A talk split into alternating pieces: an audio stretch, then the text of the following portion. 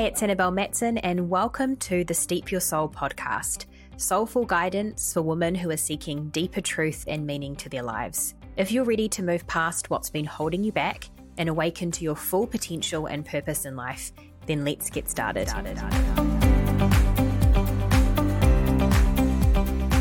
Hi, it's Annabelle Matson here. Welcome back to the podcast. Inside this episode, we're going to be talking about imposter syndrome a phrase that we hear discussed a lot in circles of women. And I want to share um, my perspective on imposter syndrome and some remedies that I feel um, are really effective for imposter syndrome because it is not something that we just need to accept and put up with. It's something we can absolutely transcend and let go of and not have to keep bumping up against it in our work life. So, yeah, let's talk about that inside this episode. It came up on our weekly mastermind call this week, and we had some really interesting discussion around it. So I want to share a little bit more about that with you inside this episode. Before we get into, into this episode, if you're new here, I want to invite you to subscribe to the podcast, or if you haven't already, subscribe to the podcast. Check out some of the other episodes that are hanging out on the podcast feed see which episodes might be jumping out at you. They might have some wisdom or a perspective to offer you. So if you've enjoyed this episode, head over to some of the others that you see and have a listen to those. I also want to remind you that my mastermind program, Elevate, is open for enrollment and we begin really soon in the next couple of weeks at the end of February. This is my six month intimate group coaching program for professional women women in business, leaders and aspiring leaders, women who are wanting to step into their next level of success, but do it in a calm and sustainable way. This is a place for you if you want to release things like imposter syndrome, to be able to sit in much deeper belief about yourself, your skills, what it is that you have to offer. And as a result, experience so much more ease in your work life. We are redefining what it is to advance your career and achieve the goals that you want to see in your work and life, I'm going to be showing you how to create a whole new relationship with work, one that feels so much lighter and easier on your mind and body. We flow for six beautiful months together. We meet weekly. It's such a powerful program, and I'll leave a link to the mastermind in the description of this episode if you'd like to go and check that out. But applications are open and we start in a few weeks. Okay, let's get into the episode. So, imposter syndrome. As I was saying, this came up as a topic on our mastermind call this week, or actually yesterday afternoon at the, the timing of me recording this episode.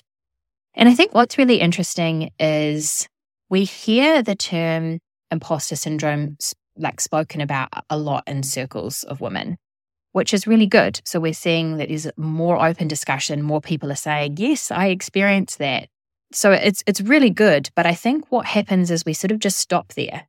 We normalize the fact that imposter syndrome is common and happens for a lot of us. But we don't go any further than that. The conversation sort of ends there. But what I'm really passionate about is actually being able to show you and demonstrate that we don't have to keep bumping up against imposter syndrome. It doesn't have to be this thing that we have to lug around with us, this heavy weight, this thing we drag around that really impacts us in our work life. It is absolutely possible for us to move through imposter syndrome, to transcend it, and no longer have it be something that that impacts us or bothers us in our work and career. And I want to talk to you a bit about how we can do that. So let's take the conversation around imposter syndrome further and not only normalize it, but also let's talk about how we move past it. So, I see imposter syndrome as more of a surface symptom. And the root cause is a gap in self belief. So, I think that's important to recognize is maybe it feels easier for us to say we experience imposter syndrome, but maybe it feels a little more difficult to access what the root cause is, or perhaps express or put words around what the root cause is. And the root cause is a gap in our self belief. So the great news is when we fill the gap in belief, we release the symptom that we're experiencing. So, imposter syndrome, it will cause us to leak our personal power and it will cause us to look for certainty in the wrong places. So, when we're in imposter syndrome, we're sitting in uh, a lack of belief in, in ourselves and our skills. And because we've got that lack of belief, we've got that gap. We're looking to fill that gap um, from somewhere. And so we'll often externalize it. So we'll go and look for that certainty outside of ourselves. So often what, what's happening is unconsciously we're waiting for other people to fill that gap, to tell us that we belong where we are, to tell us that we're doing a good job, to give us permission to be in the spaces that we want to be in.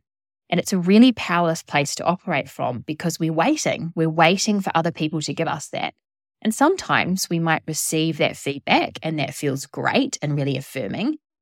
But oftentimes people aren't going to give that to us. And so we're sitting here waiting to feel good enough, waiting for others to recognize us, to see us, to see our value in order to feel more certain about what it is that we're offering. And we can totally turn that around. The invitation here is to create the certainty for yourself. So rather than waiting for people to fill that gap for you, it's go and look for the evidence yourself and, and, the reasons why you are the person to be doing this. Why are you the person to be in this role? Why are you the person to be doing this kind of work? Go and look for the evidence. And I would get really practical and actually get a piece of paper out and write it down. I think it's so important when we take it to this next level and, and do it as like more of a written exercise because we can think about the reasons why we are the person to be doing this.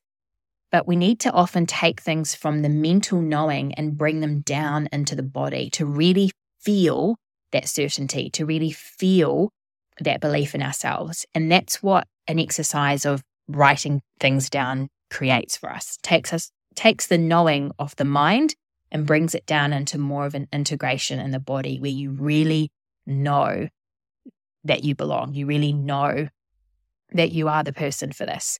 So create the certainty for yourself. Don't wait for others to give that for you, give that to you. Go and look for the reasons and the evidence why you are the person to do it.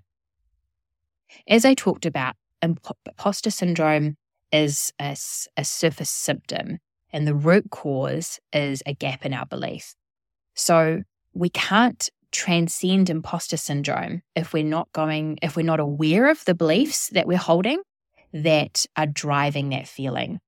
So I think it's really important to take some time to think about what beliefs am I holding or what thoughts am I thinking that are driving this feeling of imposter syndrome. So sometimes it can take a little bit more digging and digging around to identify exactly what the thoughts are. But think about in those moments when you feel yourself starting to freeze or you feel yourself shrinking, whatever situations you're in, when you feel that, think about what thoughts am I thinking in that moment? What is my mind telling me? What are those disempowering thoughts in that in that moment? That will give you a really good clue as to the, the beliefs the thoughts that are happening that are driving this imposter syndrome. So the awareness is really powerful because we can't change something that we're not aware of or that we don't understand. So when you know the beliefs or thoughts that you're thinking that are creating the imposter syndrome, it gives you the power to change it. So deeper belief is always going to be the remedy. The more belief that you're sitting in, the more personal power you have access to, and the more you're going to feel like you belong in the spaces that you're working in. So, again, treating the root cause, which is the belief, releases the symptom, which is imposter syndrome.